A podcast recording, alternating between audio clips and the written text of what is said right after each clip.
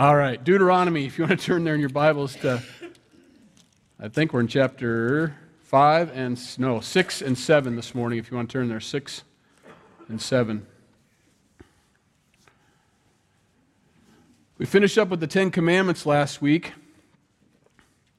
and expected to go further than that, but we didn't get as far as I would like, but in chapter 6, as he tells the people, the next generation, as they go into the...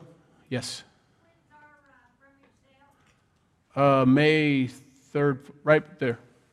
No, it's gone. Sorry. There it is. May 3rd through the 5th. Are you volunteering? No, I just wondered when I was supposed to bring my stuff. All right. Bring it. You can bring it on the 2nd. Oh, thank you. Yeah, you're welcome.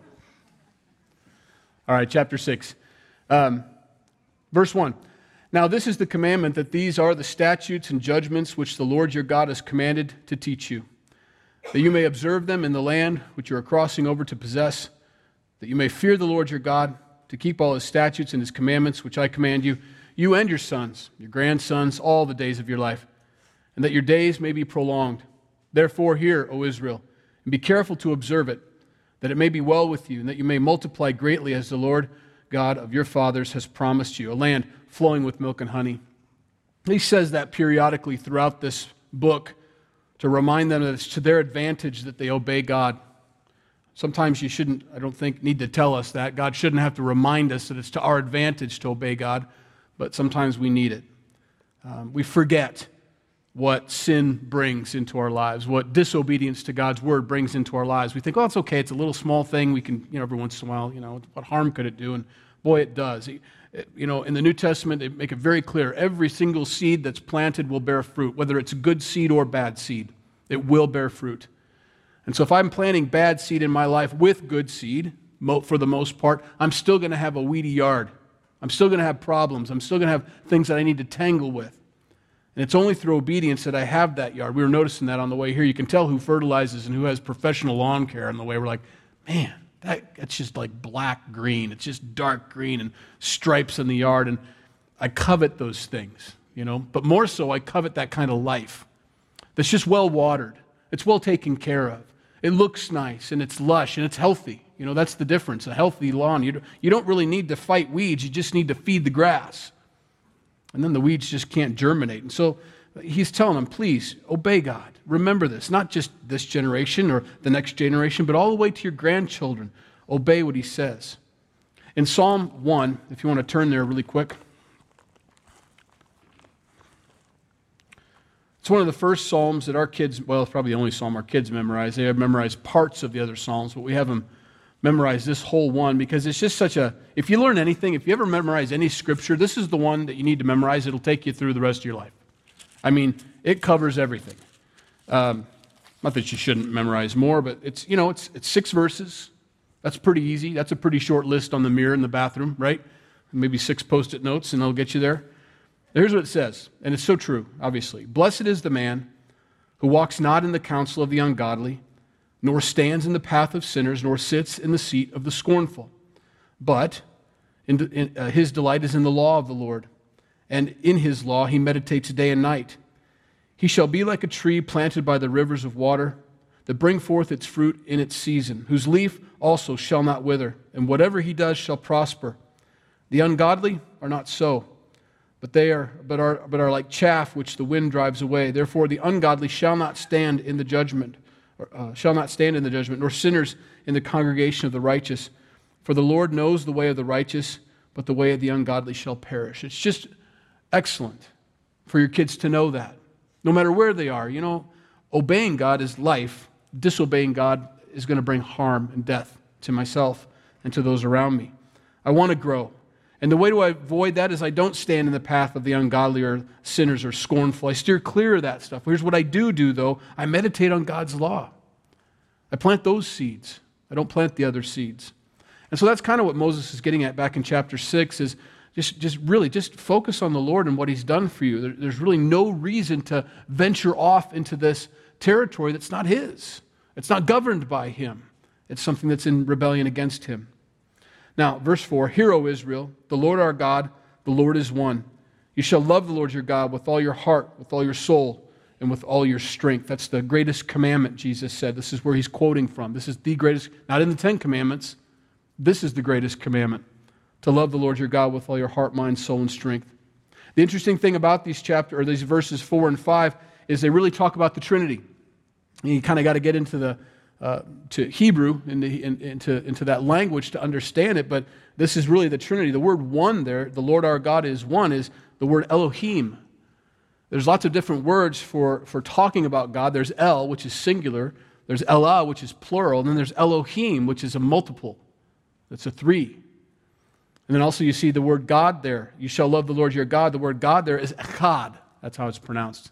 There'd be more spit involved if I was in Israel, but it's echad, you know. So there's kind of a strong, and there's different words for that too, but echad means it's a plurality, okay, but a unity. In fact, the same word's used when it talks about the two shall become one flesh. It's the same word. It's a bring together, the one with Elohim and the God with echad. So it's really talking about the Trinity. He's declaring that. The Lord our God is one. He's three, but he's one at the same time. Verse 6. And these words which I command you today shall be in your heart. It's the first thing that has to happen. God's word can be memorized. I talked about memorizing Psalm 1, but it really has to be believed. And that's the difference to getting it from your head to your heart. Knowing God's word doesn't change anything, but believing God's word does. You can hear the sermon this morning, but if you don't believe God's word that's being proclaimed this morning, then it won't help. And so these words, they need to be in your heart. You shall teach them diligently to your children, and shall talk of them when you sit in your house, when you walk by the way, when you lie down, when you rise up. You shall bind them as a sign on your hand, and they shall be as frontlets between your eyes. You shall write them on the doorposts of your house and on your gates. And so the idea is it needs to permeate every part of your life. Your kids should be hearing it, not just on Sundays and Wednesdays, and that's a very dangerous place to be when you've relegated your responsibility as a parent to the church to teach your kids about Christ, to teach them about Christianity. That's not where they learn it. We do our best, and our teachers are great, but they go way above and beyond their call of duty. Our first priority is to get them back to you alive, safe, no broken bones or anything. Second thing is they're going to have a great time at God's house and in his backyard. Those are the two most important things. The third thing is doctrine. That's our third thing in our mission statement, in our ministry to those kids. We're going to keep them safe no matter what. We're going to make sure they enjoy themselves here, that they don't hate church, that they never want to leave, because God's house is not legalistic and rule-oriented. It's a blessing to be there, full of grace and mercy. But thirdly, then we teach them the Bible, and that's if we have time. And some people don't agree with that, but that's how we run things here. It's very important, because the education about Jesus and about the Bible is at home. That's where they get it, because if we teach them here and they don't see it at home or hear it at home, it's not going to survive. And they can't live off of 2 meals a day on a spiritual diet like that. It has to be 7 days a week. It needs to be in the morning, in the afternoon, and in the evening. They need to be receiving all of God's love, his mercy, and see it in action in our homes. And so he makes it very clear here. I'm telling you what you need to know. We're going to write it all down, but we need you to teach them. Teach them to your children. Yes, the 10 Commandments will be in the park, and maybe you'll walk by that granite stone and go over it with them, but that shouldn't be where they get their doctrine from and where they get their education from. It needs to come from the parents. It's our responsibility to teach our kids. I had a guy run up to me 4 years ago, so it was a little time ago. He had been going to a church for a very long time, and went to a different church and heard them speaking in tongues, and his kids heard them speaking in tongues, and there's nothing wrong with that. We believe that here. But what he said to me bothered me, and it was one of those uncomfortable moments, because he's a friend. But he said, "JD, how come it was that I've been to this church for so long and they had to hear about the blessing of speaking in tongues at this other church?" And I said, "Pastor," because he's a pastor, I said, "that's your responsibility to teach your kids about those things. That's not the church's, and you know that." And he didn't like to hear that. But your kids haven't heard about tongues or the gifts and the fruits of the Holy Spirit because you haven't taught them, and you're not exercising those in your own home. It's not the church's responsibility to bring that up and to show that to them. They should be seeing that all the time in you and through you." So that was an odd conversation. But, you know, you got to call it like it is. And he's a brother, so if you're a friend, you're going to tell him the truth, right? So be careful. It says in Proverbs 22:6, train up a child in the way they should go, and when they're old, they will not depart from it. Training is a lot more than bookwork. It's a lot more than memorization. Training is a lot different. I went, here's me pulling the Marine Corps card again, but boot camp was a lot more than sitting in a classroom learning about the nomenclature of an M16 rifle. Well, that's how it works. Now, believe me, it was all news to me. Never had a gun in my life till I showed up there. So I'm very glad we had that bookwork in that class. I needed that. But then we went to the rifle range for a month. We spent a month shooting that thing and taking it apart. And I can do it. Could have done. I can't do it anymore. Do it blindfolded. I mean, taking the bolt apart and everything to pins, pushing them out all the way into the smallest pieces. And I could do it blindfolded. That's training. Our kids need that kind of training biblically. Memorization's great. You bet. You've got to hide God's word in your head first before it can even get into your heart. But then you've got to use it and be able to break it down yourself and be able to understand it. When you read God's word, be able to pull from it, and allow the Holy Spirit to teach you. So very important. Train up your child in the way they should go, and when they're old, they will not depart from it. But if you just indoctrinate your kid while they're young, you may have problems later on with them because it's never been lived and seen and exercised. So, Verse 10, so it shall be, when the Lord your God brings you into the land of which he swore to your fathers, to Abraham, Isaac, and Jacob, to give you large and beautiful cities which you did not build, houses full of all good things which you did not fill, hewn out wells which you did not dig. You did not dig one of those wells anyway. Vineyards and olive trees which you did not plant. When you have eaten and are full, then beware, lest you forget the Lord who brought you out of the land of Egypt from the house of bondage. When you're struggling, when you're having a hard time, it's easy to pray. It's easy to cry out to God for help. Oh, Lord, get me out of this mess or that mess, and even weep and raise your hands to God. But when everything's great and he's fixed all those problems and everything's come to and there's a lull in your life, a quietness, a peace, is you still have the same tenacity to pray? Or do we forget? And so Moses is warning them as he would warn us today.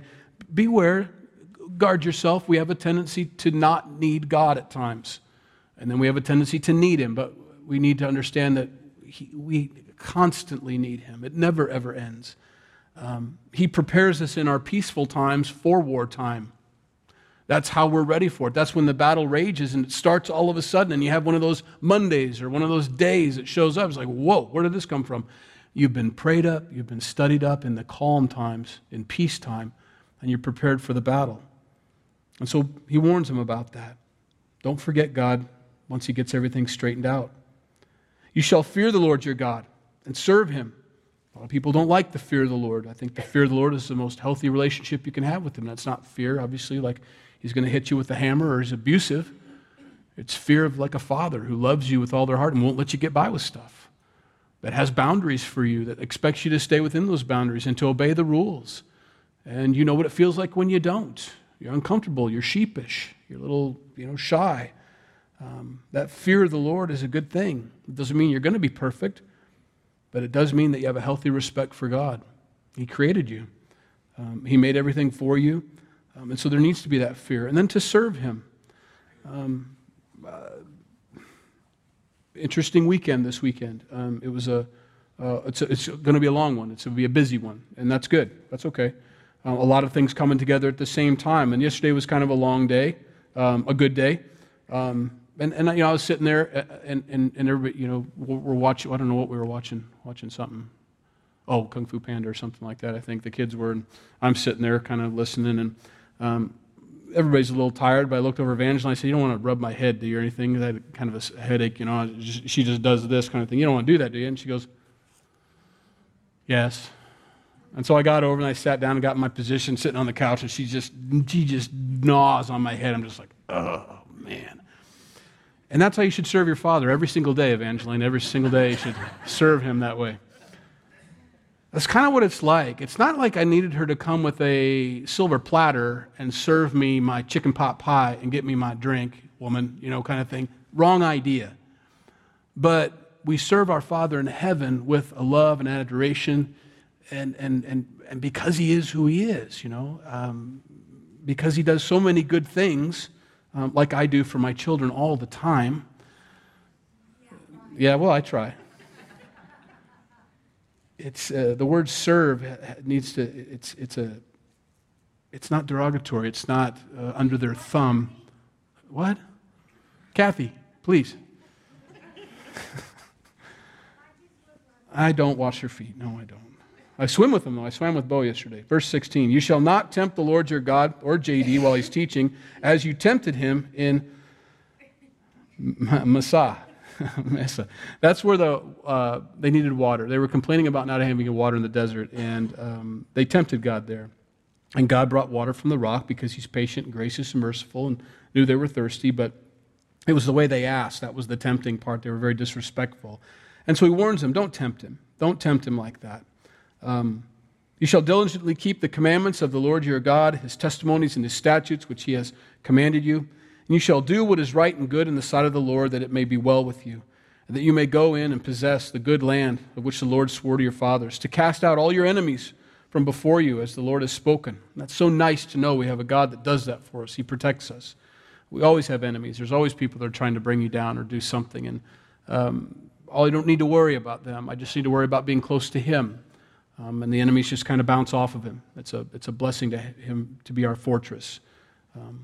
When your son asks you in time to come, saying, what is the meaning of the testimonies, the statutes, and the judgments which the Lord our God has commanded you? In other words, your kids are going to ask you, how can we go to church every Sunday? How come we got to get up so early, or for whatever reason? What is it? And this is an opportunity.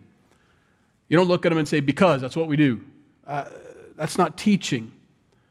You need to teach them. And so this is what God says. Then you shall say to your son, here's your answer. Give him the story. We were slaves of Pharaoh in Egypt, and the Lord brought us out of Egypt with a mighty hand. And the Lord showed signs and wonders before our eyes, great and severe, against Egypt, Pharaoh and all his household. Then he brought us out from there, that he might bring us in to give us the land in which he swore to our fathers. And the Lord commanded us to observe all these statutes, to fear the Lord our God for our good always, that he might preserve us alive as it is this day. Then it will be righteousness for us if we are careful to observe all these commandments before the Lord our God as he has commanded us. It's a teachable moment when your kids ask those questions. Take those times seriously. They don't come very often. Take those times and explain to them maybe a little more than you think needs to be said at that time, but just make sure they have the information. Well, Mom and I follow the Lord, and that's why our marriage is so solid. Mom and I follow the Lord, and we go to church, and we serve God because he's done such great things for us. Here's where I was. I can't tell you where your mom's been. She's going to talk to you about that, but I can tell you where I've been and what he's done for me and how he's changed me. And I tell you this, you wouldn't want a dad that didn't know Jesus. You wouldn't want to see me like that. That's not pretty. I wouldn't be the same person without him. And explain that to them, so that they know it's, the same's for you. You're going to be the best mom or the best husband or the best dad you can be if you have Christ in your heart. But otherwise, your marriage isn't going to go well. You're going to have fights and argue and throw pots and pans at each other, and you may get divorced. Bad things are going to happen. You need to be with God. You need to be close to him. Both of you do, for things to work out well, and you take the time to teach him. Chapter 7. Then the Lord your God when the Lord your God brings you into the land which you go to possess, and has cast out many nations before you, the Hittites and the Girgashites and the Amorites and the Canaanites and the Perizzites and the Hivites and the Jebusites, 7 nations greater and mightier than you, and when the Lord your God delivers them over to you, you shall conquer them and utterly destroy them. You shall make no covenant with them, nor show them mercy. Nor shall you make marriages with them. You shall not give your daughter to their son, nor take their daughter for your son. Now, a lot of people take that and stop right there. So you see, there's no marriages between nations. Nations need to stick with nations. You stick to not what he's talking about. He's not talking about different nationalities at all. And he clarifies it in case we get confused. At this time, Israel is the only group of people that knows God. Nobody else on the earth knows God. That's what he's talking about. You need to be believers to get married. There's 2 kinds of people in the world. There's believers and there's unbelievers. That's it. The believers should get married. absolutely. But the unbeliever, don't get married to an unbeliever. You're going to have a war your entire life in your marriage. Oh, but he's so cute, or oh, she's so amazing. If they're not believers, that won't last. You need to be believers. And so he clarifies it, just in case they might think about the fact that it's maybe interracial or international.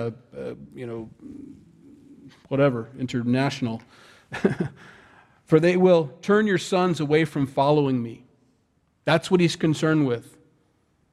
To serve other gods.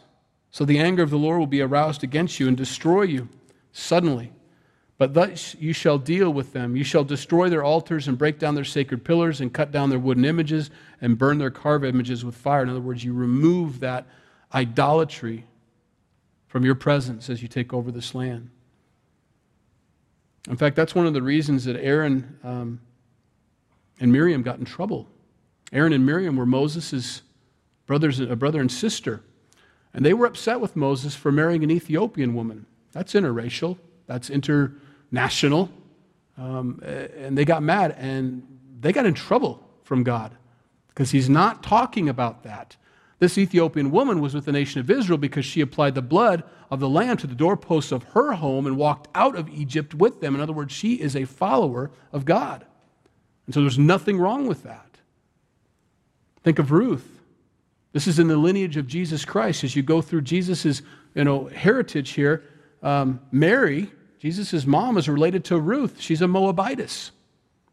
You think of Esther. She married a Gentile. You think of Rahab. She was a Canaanite on the list. And yet believers, all three. That's the difference. And so God isn't talking about interracial. I'm always amazed that I hear that sometimes in any neck of the woods anymore. It seems like there's just this idea that, well, God said, what century are you living in? And what Bible are you reading? And so I guess I took it for granted that everybody just kind of understood that, that it's okay for anybody to get married. We're all human beings.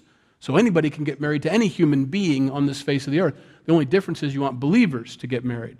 Otherwise, you'll have a war. It's a difficult marriage. And, but I guess I've got to be careful. So I want to teach that this morning in case there's someone who doesn't understand that. Very well could be. Yes, you can get married biblically. In fact, it's unbiblical to say that you can't. So if you want to be a Christian, you want to be walking with the Lord tightly, you'll have the same mind as he does on this matter. Anybody can get married to anybody. Any nation, it doesn't make any difference. He's not talking about it. He's talking about believers and unbelievers. Okay, verse, the next one. For you are a holy people to the Lord your God.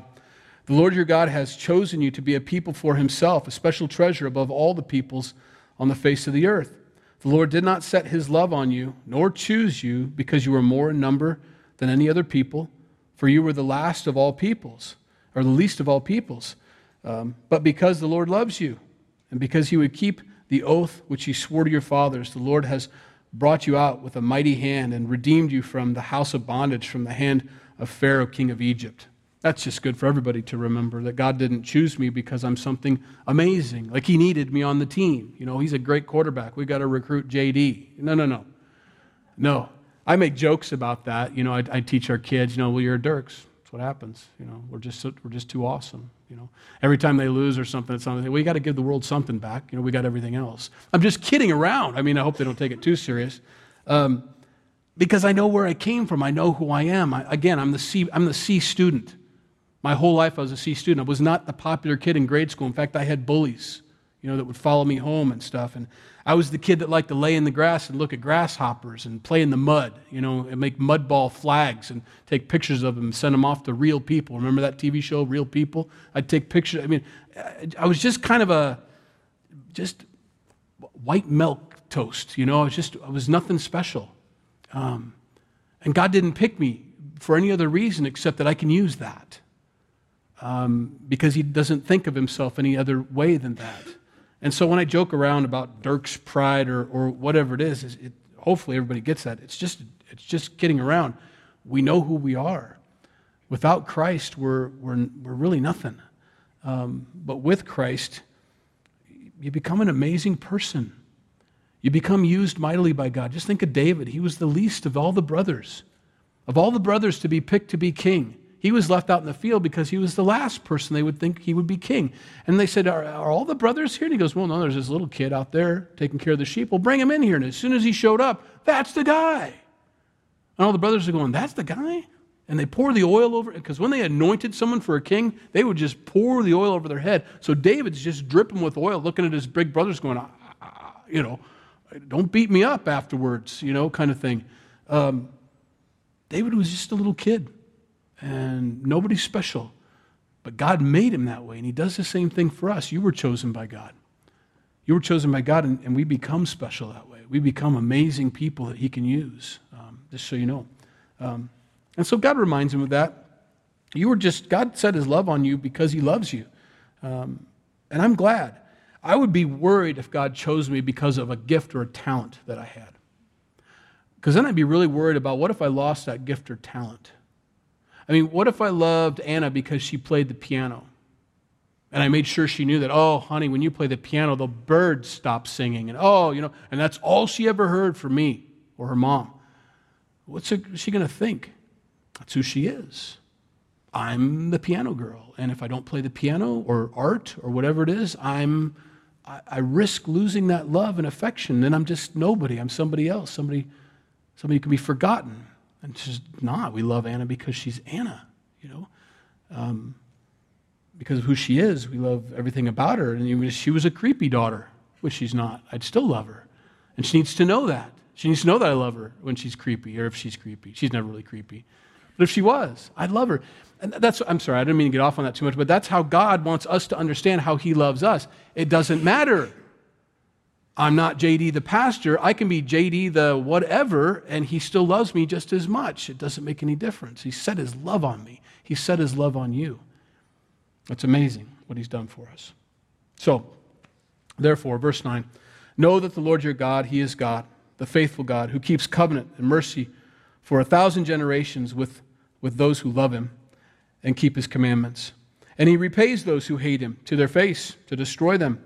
He will not be slack with him who hates him. He will repay him to his face. Therefore you shall keep the commandments and the statutes and the judgments which I command you today to observe them. Then it shall come to pass, because you listen to these judgments and keep and do them, that the Lord your God will keep with you the covenant and the mercy which he swore to your fathers. And he will love you and bless you and multiply you. He will also bless the fruit of your womb, and the fruit of your land, your grain, your new wine, and your oil, the increase of your cattle, and the offspring of your flock, and the land which he swore to your fathers to give you. You shall be blessed above all peoples. There shall not be a male or female barren among you or among your livestock. And the Lord will take away from you all sickness, and will afflict you with none of the terrible diseases of Egypt which you have known, but will lay them on all those who hate you.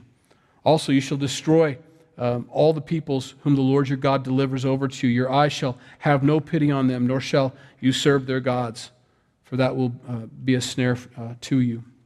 And so he gave some great promises there. There's a great blessing in being obedient to God. And so he wants them to know that, to not have to fear, but to staying as close to him as possible is the best thing they can do. If you should say in your heart, these nations are greater than I, how can I dispossess them? You shall not be afraid of them.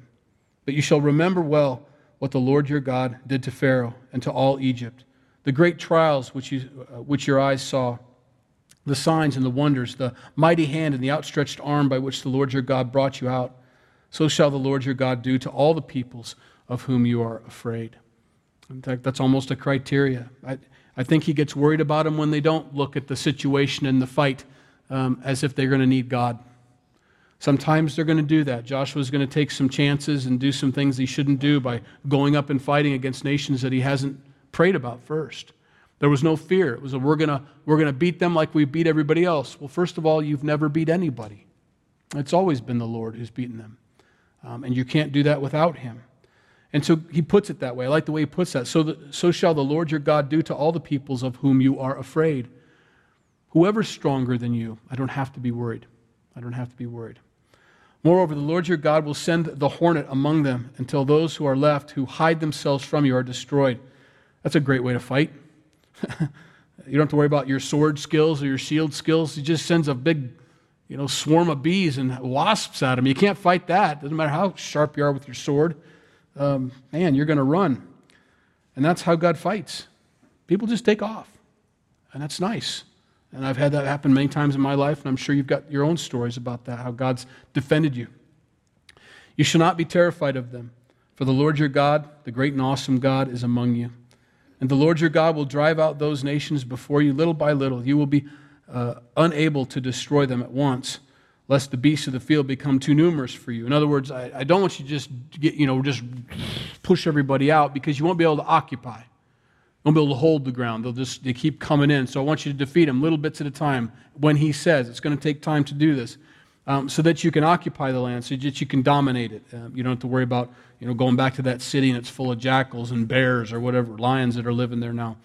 You can do that. And so he lets them know it's going to take time. But the Lord your God will deliver them over to you and will inflict defeat upon them until they are destroyed. And he will deliver their kings into your hand, and you will destroy their name from under heaven. No one shall be able to stand against you until you have destroyed them. You shall burn the carved images of their gods with fire. You shall not covet the silver or gold that is on them, nor take it for yourselves, lest you be snared by it, for it is an abomination to the Lord your God. In other words, when you do conquer these people, you're not conquering them for stuff.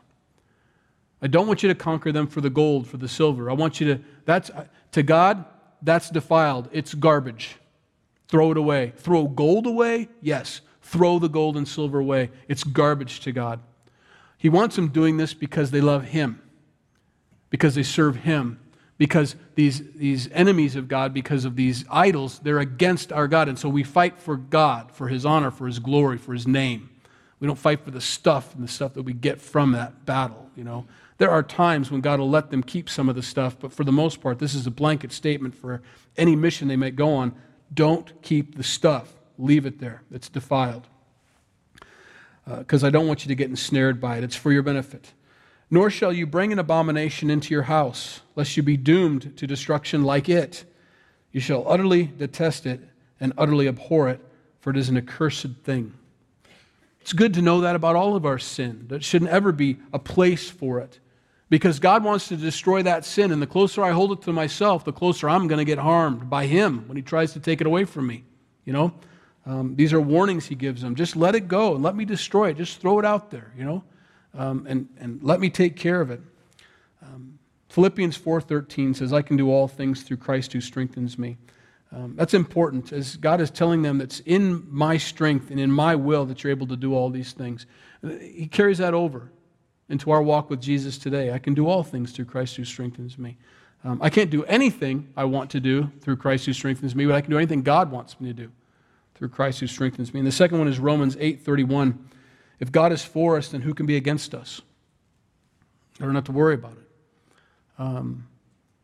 I just go to God and I just talk to him about it. I say, God, you're for me, and I know that. And I know that these people are against me, or this situation's against me, but I'm going to trust you, and I'm going to sit back and let you do the battle. I'm going to let you do the fighting, and nobody can stand. Nobody can stand. All right, let's pray.